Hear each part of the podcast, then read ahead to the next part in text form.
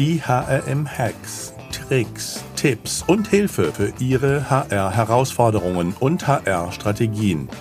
Denn der Mensch ist der wichtigste Faktor für den Erfolg Ihres Unternehmens. Glück auf und herzlich willkommen zu den heutigen HRM-Hacks.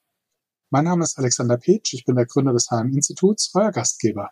In unserer heutigen HRM-Hacks-Folge spreche ich mit Dirk Tekert, und zwar zu Hacks zu Gehalt und Mitarbeiterzufriedenheit. Dirk Tekert ist Gründer und Geschäftsführer der Tekert Personalberatung, einer der führenden Headhunter für die Zeitarbeit und Personaldienstleistungsbranche.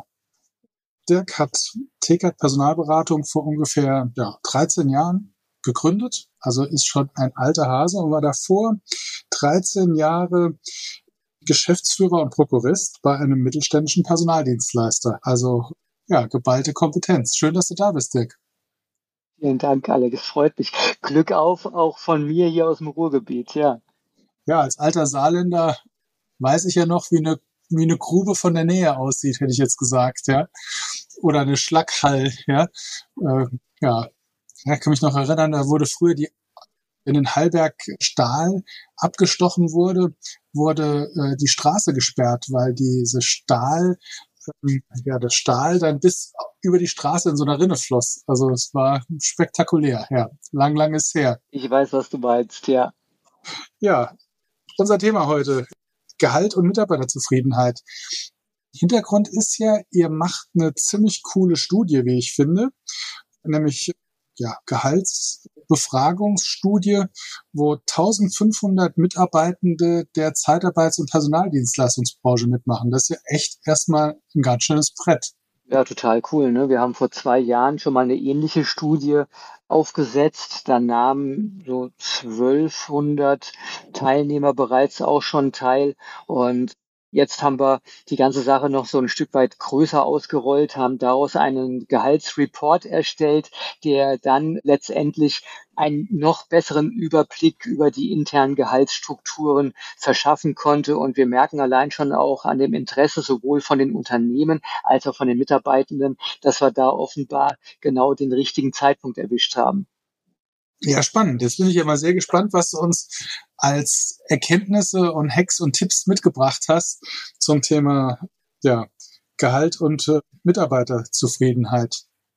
Ja, wo soll ich anfangen, wo soll ich aufhören? Ne? Also es ist ja kein Geheimnis mehr großartig, dass Gehalt letztendlich ein, ein Hygienefaktor ist, der mit Sicherheit relevante Rolle hat, um sich für einen Job zu entscheiden oder um sich dann auch innerhalb eines Unternehmens entsprechend weiterzuentwickeln und so ein gewisses Zeichen als Wertschätzung auch sieht. Aber auf der anderen Seite beobachten wir natürlich eines, und das haben wir auch in unserem Gehaltsreport gut herausarbeiten können, dass diese Wechselbereitschaft von Mitarbeitern trotz einer überdurchschnittlichen Vergütung enorm hoch ist. Und das ist ganz klar ein Indiz dafür, dass Geld zwar das eine ist, aber das kennen wir ja auch sicher ein Stück weit von uns, dass Gehaltserhöhungen auch relativ schnell ihren, ihren Reiz und ihre Wirkung verlieren, wenn ich letztendlich mich in einem Arbeitsumfeld bewege, in dem ich mich aus welchem Grunde auch immer nicht wohlfühle, nicht äh, wertgeschätzt fühle.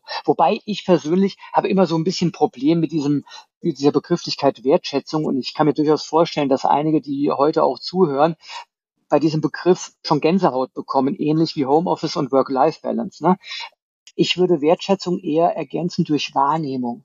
Mhm. Und das, was ich in vielen Unternehmen auch heute noch beobachte, das ist einfach fehlendes Leadership, ja, fehlende Kommunikation, dass man sich mit Mitarbeitern oftmals erst dann beschäftigt, wenn sie so richtig schlecht performen, wenn sie nicht mehr gut unterwegs sind, dann kümmert man sich um die Leute und hat dann ein besonderes Augenmerk auf diejenigen. Ich habe mal irgendwann so diesen sarkastischen Satz fallen lassen, naja, den größten Fehler, den ein Mitarbeiter eigentlich machen kann, ist nicht negativ aufzufallen.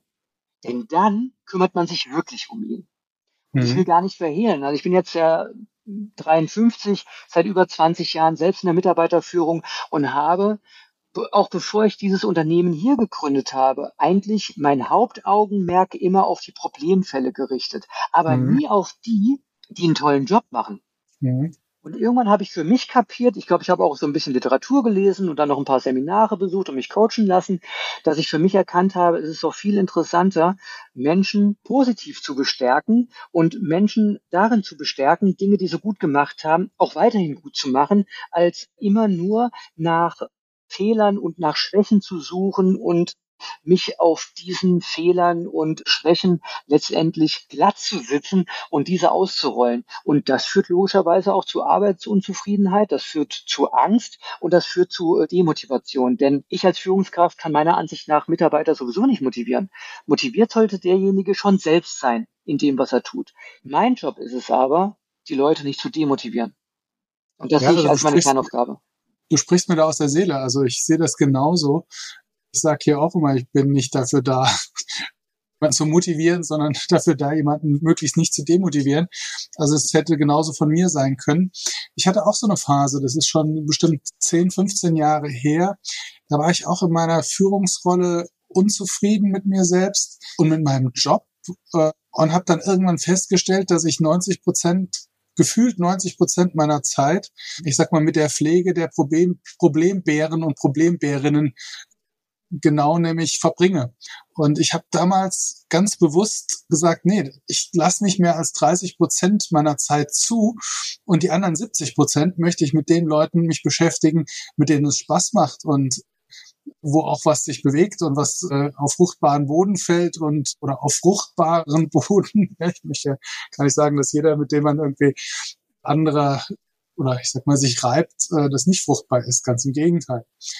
Ja, aber nochmal, was ja spannend ist, ist, dass ihr aus eurer Studie, wenn ich das richtig verstanden habe, ablest oder ablesen könnt, dass selbst wenn Mitarbeiter ein überdurchschnittliches Gehalt haben im Vergleich, das keinen Impact hat auf eine höhere oder eine geringere Wechselbereitschaft. Mhm. Das ist tatsächlich so. Also wir können ja da wunderbar eine Parallele schließen. Das eine ist der Gehaltsreport und das andere sind unsere tagtäglichen Interviews, die wir ja mit Menschen führen, die intern in der Personaldienstleistung beschäftigt sind. Als Headhunter ist ja nun mal unser Kerngeschäft, mit Menschen zu reden und auch deren Wechselmotivationen, deren Ambitionen abzuklopfen. Und es ist eigentlich so, das zieht sich durch jede Hierarchiestufe, es geht seltenst ums Geld. Also das, was ja oftmals von den Unternehmen in den Raum geworfen wird, naja,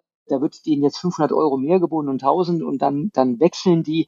Das ist Quatsch. Das ist wirklich Quatsch. Also es ist vollkommen richtig. Wir sind jetzt hier im 14. Jahr mit unserer Personalberatung. Ne? Ich beschäftige hier 24 Menschen, die den ganzen Tag ja nichts anderes machen, als mit diesen Leuten zu reden. Und es ist Tatsache. Wir hatten auch schon mal das ein oder andere Projekt, wo es wirklich darum ging, mal mit dem Thema Gehalt zu locken. Und das haben wir auch bewusst gemacht. Und das waren aber auch die Projekte, die nicht gut funktionierten. Denn die Leute, die sind ja nicht doof. Die wissen warum auf einmal ein exorbitant hohes Gehalt angeboten wird, was womöglich auf den ersten Strich wirtschaftlich gar keinen Sinn ergibt auf den ersten Blick. Und ich weiß, dass es da draußen auch Anbieter gibt, auch in der Personaldienstleistung, die richtig, richtig hohe Gehälter ausschütten. Wir können da aber auch wunderbar ähm, das Verhältnis hohes Gehalt zu hoher Fluktuation abbilden. Hm krass. Das ist nicht also, ungewöhnlich. Hätte ich, hätte ich so nicht gedacht. Also ich hätte schon gedacht, dass sozusagen ähm, an der Stelle viel, viel hilft. Ja.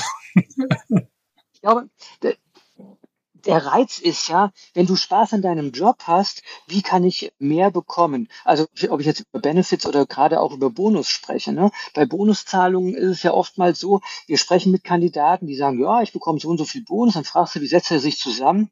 Ja, so richtig weiß ich das eigentlich gar nicht. Werden an, an Dingen beteiligt, auf die sie keinen Einfluss haben. Macht das Sinn? Nee, macht aus meiner Sicht äh, überhaupt keinen Sinn. Ne? Jemanden an etwas zu beteiligen, wo er unmittelbar auch einen Mehrwert für sich sieht in Form von Geld, in Form von, weiß der Himmel, irgendwelchen Vergünstigungen oder Belohnungen oder auch wenn es nur ein Lob ist, das ist ja viel interessanter, dass jemand sofort versteht, alles klar, mache ich A und B, dann erhalte ich einen Output in Form von C. Das ist ja am leichtesten. So, und so arbeite ich hier auch im Bonussystem mit unseren Unternehmen und auf der anderen Seite bei dem Personaldienstleister, wo ich ja vorher selbst angestellt in der Geschäftsleitung tätig war, haben wir das Bonussystem genauso auch umgestellt, dass Mitarbeiter je nach Hierarchieebene und je nach Verantwortungsbereich immer daran bonifiziert wurden, woran sie auch wirklich unmittelbar Einfluss haben. Beispiel. Wir haben einen Vertriebsdisponenten. Was hat er zu machen? Der hat Kunden zu durchdringen und der hat, der hat neue Kunden zu gewinnen. Der hat Kalkulationsfaktoren einzuhalten und bestimmte Margen zu generieren. Wenn er vielleicht noch Personal disponiert, hat er dafür noch zu sorgen, dass entsprechend die Besetzungsquoten und dass die Fehlzeiten im Griff sind, dass logischerweise auch eine Marge hängen bleibt. Daran kann ich ihn bonifizieren. Aber kann ich ihn bonifizieren am Ergebnis einer Niederlassung? Nein, weil der hat keinen Einfluss darauf, für welche Gehälter die internen Kollegen mit eingestellt werden. Der hat keinen Einfluss darauf, wie hoch die Mieten sind, ja, was da für elektrisches IT-Equipment ausgegeben wird, sondern ich finde es immer mega interessant, Menschen daran zu beteiligen, woran sie auch unmittelbar Einfluss drauf haben und wofür sie auch verantwortlich gemacht werden können. Ich liebe es und ich finde es auch sinnvoll und beobachte das auch bei den aktuell erfolgreichsten Unternehmen in dieser Branche, dass diejenigen, die ihre Leute eigenverantwortlich arbeiten lassen und dann wirklich auch an dem Erfolg, an dem sichtbaren Erfolg klar und transparent beteiligen, dass die auch aktuell am erfolgreichsten unterwegs sind. Mhm. Okay, jetzt hast du ja schon eine ganze Menge Tipps und Tricks sozusagen äh, hier äh, verpackt. Ja, also wenn ich nochmal so zusammenfasse, was bis jetzt bei mir hängen geblieben ist. Mhm. Also zum einen ähm, Gehalt ist ein Hygienefaktor und hat keinen direkten Einfluss auf die Fluktuation. Das heißt, es muss vom Grundlevel her, nenne ich es jetzt mal, stimmen. Ja? Aber man sollte sich hüten zu denken, weil man viel mehr zahlt, dass das einen positiven Impact auf die Fluktuation hat. Und du würdest sogar so weit gehen, dass du sagst, es hat einen negativen Effekt oder zumindest ist es oft eine Korrelation, dass man meint, andere Dinge damit zu kompensieren, die man aber nicht kompensieren kann. Bestes Beispiel, überschütte deine Kinder mit Geschenken und mit ganz viel ähm, materiellen Dingen und behandle sie wie ein Arschloch. Bestes Beispiel, ja. mach's mit deinem Hund, äh, gib dem, weiß ich nicht, jeden Tag äh, drei, viermal Essen und äh, missachte ihn, ja. Das ist in meiner Wahrnehmung, in meiner Welt ist das überall das Gleiche. Nimm Menschen, nimm Lebewesen wahr und behandle sie so, wie du behandelt werden möchtest. Und dann wird das Leben in der Regel leichter. Das hört sich jetzt so philosophisch an, ne? Aber ähnlich ist es ja auch mit dieser Work-Life-Balance. Ich komme mit dieser Begrifflichkeit auch nicht klar, ne? Denn ich verbringe ja nun mal den größten Teil meines Lebens in meinem Job. Mhm. Und da diese Arbeit ist ja ein Bestandteil meines Lebens. Und auch egal, ob ich jetzt Unternehmer bin oder Angestellter, jeder ist gut beraten, das genau zu, genauso zu sehen. Und wenn die Arbeit im Prinzip ein Materium ist, also wie zum Beispiel ja montags morgens schon diese Radiosendungen, hey Leute, haltet noch viereinhalb Tage durch, dann ist wieder Wochenende. Ja, was ist das für ein Quatsch, ja? Kein Mensch muss sich doch herablassen, sein, sein Großteil seiner Lebenszeit als Qual anzusehen. Und zwar die Qual ist dann äh, Form der Arbeit. Ne? Also ich finde diese dass das Leben und, und das Arbeiten miteinander korrespondieren müssen und dass Freizeit genauso relevant sind wie Arbeitszeit. Aber ganz ehrlich, wenn ich einen Job habe, der, der mir keinen Spaß macht, egal wie viel Geld er mir bringt, ja, lauf, Forrest, lauf, weg. Ja, ich würde auch lieber von Work-Life-Choices sprechen, anstatt von Work-Life-Balance. Ja, ähm, und äh, ich sag mal, wir leben zumindest ja hier in einer Gesellschaft, wo ich die Möglichkeit habe, auch gerade im aktuellen Arbeitsmarktumfeld die Wahlen zu treffen. Wo möchte ich arbeiten? Mit was möchte ich mich beschäftigen?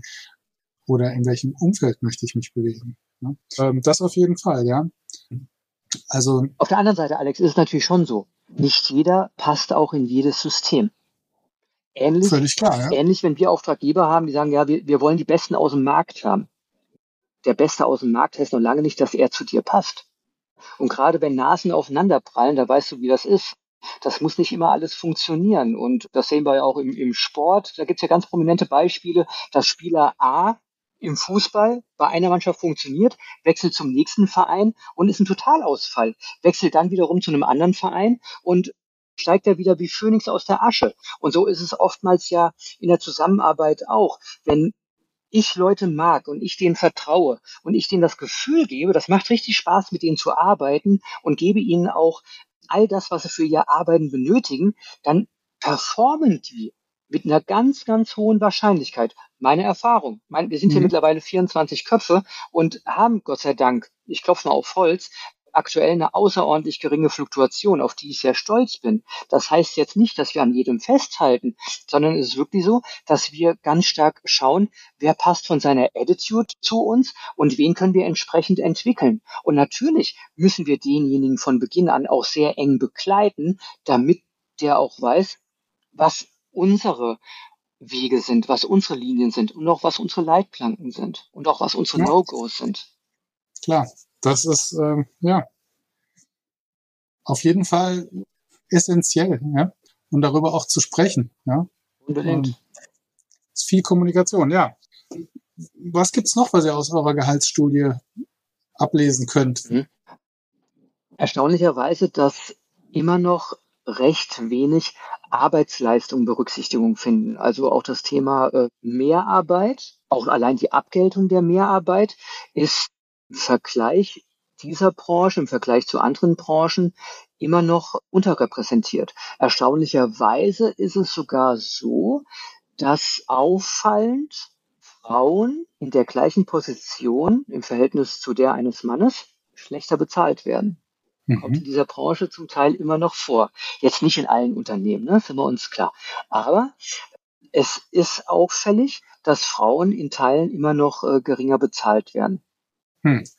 Oder das Thema Inflationsausgleich. In einem hohen Maße wurde der Inflationsausgleich in der Personaldienstleistung nicht ansatzweise ausgeschüttet. Mhm. Je höher die Position sowieso nicht, sondern bei den Verwaltungskräften, da ist das Verhältnis ein Stück weit höher.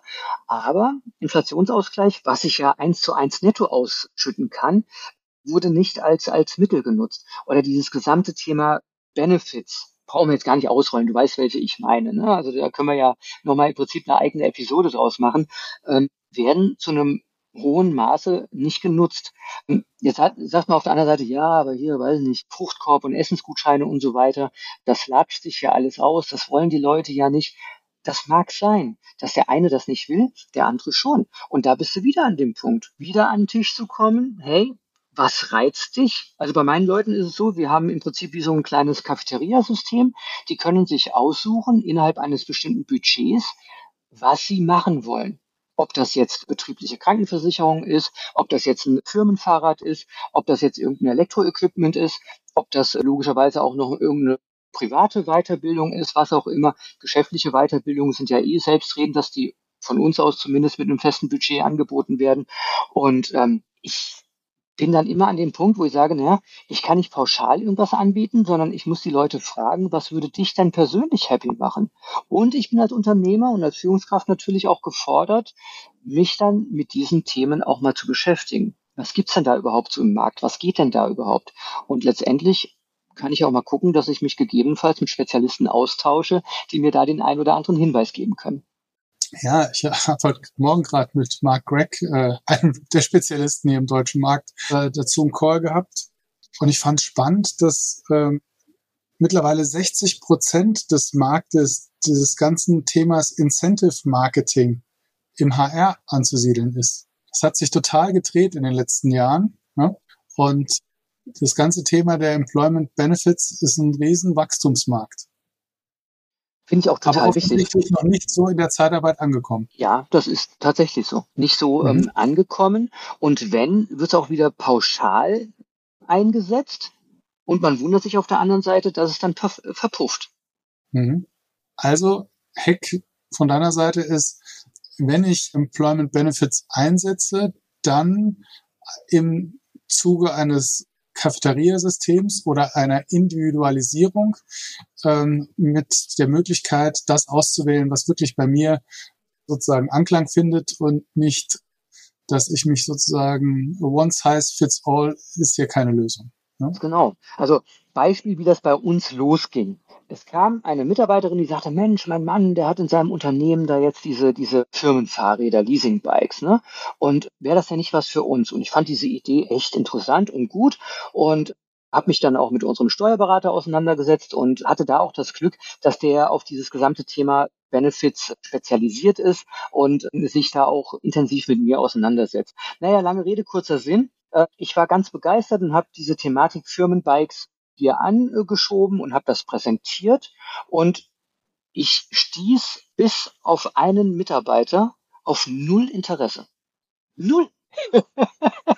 ja, hast dir ein schönes neues Hobby gesucht, Dirk, ja? Ja, äh, null, das ist wirklich cool. Und naja, und dann sind wir einfach weitergegangen. Hey, äh, was würde euch denn interessieren? Und also wir führen ja auch Quartalsgespräche mit unseren Leuten, abgesehen davon, dass wir ohnehin viel regelmäßig miteinander sprechen. Aber gerade auch in den Quartalsgesprächen geht es ja auch immer wieder darum, was ist denn für dich interessant, ja? Und für den einen ist womöglich tatsächlich dieser, dieser eine Tag mehr Urlaub im Jahr spannend. Und für den anderen ist es dann vielleicht sogar, und das habe ich hier bei jüngeren Mitarbeitern auch, halt sagen, okay, ich möchte halt gerne nur eine Vier-Tage-Woche.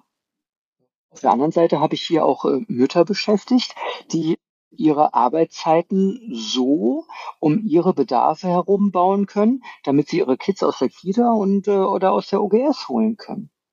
So, und äh, ich glaube einfach, dass diese Flexibilität, die wir als Unternehmer haben müssen und äh, dieses offene Ohr für die Bedürfnisse unserer Leute elementar sind. Und dann kriege ich auch bin ich der festen Überzeugung, dieses gesamte Thema Work-Life-Joys, Balance zwischen den privaten Herausforderungen und den geschäftlichen Herausforderungen besser in den Griff. Sag mal, vier Tage Woche habe ich auch zwei Folgen mittlerweile gemacht zu hier im Podcast. Spannendes Thema. Hm. Aber kann man bestimmt auch noch zehn Folgen zu machen und auch wahrscheinlich heiß diskutieren, ja, für wen hat es welchen Effekt, sage ich mal vorsichtig. Ne? Und äh, auch da, glaube ich, ist es schwierig, das alles über einen Kamm zu scheren. Korrekt. Korrekt. Bin ich voll und ganz bei dir. Nichts kann man über einen Kamm scheren und äh, nimmer mich persönlich. Ich bin leidenschaftlicher Golfer und wenn ich jetzt aus dem Fenster gucke und die Sonne scheint, finde ich eine Vier-Tage-Woche sehr cool. Mitte Oktober, Anfang November bis einschließlich in, in April rein ich wüsste gar nicht, was ich mit einer Viertagewoche soll. Ja, so. Ein äh, weiteres Hobby suchen. ja, keine Ahnung, Schach spielen oder so. Das ist so. Mein, mir macht ja auch mein Job, also mir persönlich macht ja mein Job auch sehr viel Spaß. Und ich merke das hier bei, bei meinen Kollegen auch. Der eine findet es halt cool, da einfach ein Stück weit weniger zu machen, weil er vielleicht äh, diese Belastung auch anders verteilen möchte. Und der andere halt nicht. Aber auch da, glaube ich, einfach liegt es in unserer Verantwortung, uns auch Gedanken zu machen, auch jetzt mal im Interesse des Unternehmens, was kann ich denn tun, dass ich in einer ausreichenden Anzahl am richtigen Ort zur richtigen Zeit die richtigen Qualifikationen sitzen habe. Und ob das jetzt auf wie viele Wochenstunden auch immer verteilt ist oder auf mehrere Menschen, ja, dann da muss ich mir halt mal Gedanken drüber machen. Und natürlich ist es bequemer, alles wiederum über einen Kamm zu scheren und da eine verlässliche Größe äh, zu haben, um die Leute einzusetzen. Aber die Lebensrealität und die Arbeitsrealität ist halt nun mal eine andere. Als ich das Unternehmen hier gründete, ja, da war ich ja heilfroh, dass ich überhaupt irgendjemanden gefunden habe und habe die Optionen so weit aufgemacht, dass ich letztendlich den paar Bewerbern, die ich kennenlernte, einfach die Frage gestellt habe, hey, wie wäre denn für dich die passende Arbeitszeit und wie wäre die, welche Lage wäre denn für dich ideal? Und dann habe ich die Organisation so ein Stück weit äh, daran angepasst, weil mir einfach gar keine andere Möglichkeit blieb. Und da kann ich natürlich noch äh, so viel lamentieren, ob mir das jetzt passt oder nicht. Aber Fakt ist ja für mich, ich will ja ein Ergebnis erzielen und da muss ich ja irgendwie hinkommen. Und ob mir das jetzt immer alles passt oder nicht und ob ich bestimmte Einstellungen gut finde oder nicht, das spielt eigentlich gar keine Rolle. Hm. Kannst du noch ein bisschen was sagen zu den Gehaltsgrößen in der Zeitarbeit? Welche was möchtest du gerne wissen? Ich meine, wir haben ja eine breite Zuhörerschaft, ja. ja. ja. Wo geht's los? Wo, wie sind so die, die, die, sind die Spannen krass oder plauder mal ein bisschen aus dem Nähkästchen. Ich will mal so sagen, also je nach Hierarchieebene und je nach Aufgabe ähm, finde ich jetzt die Spannen nicht so wahnsinnig krass.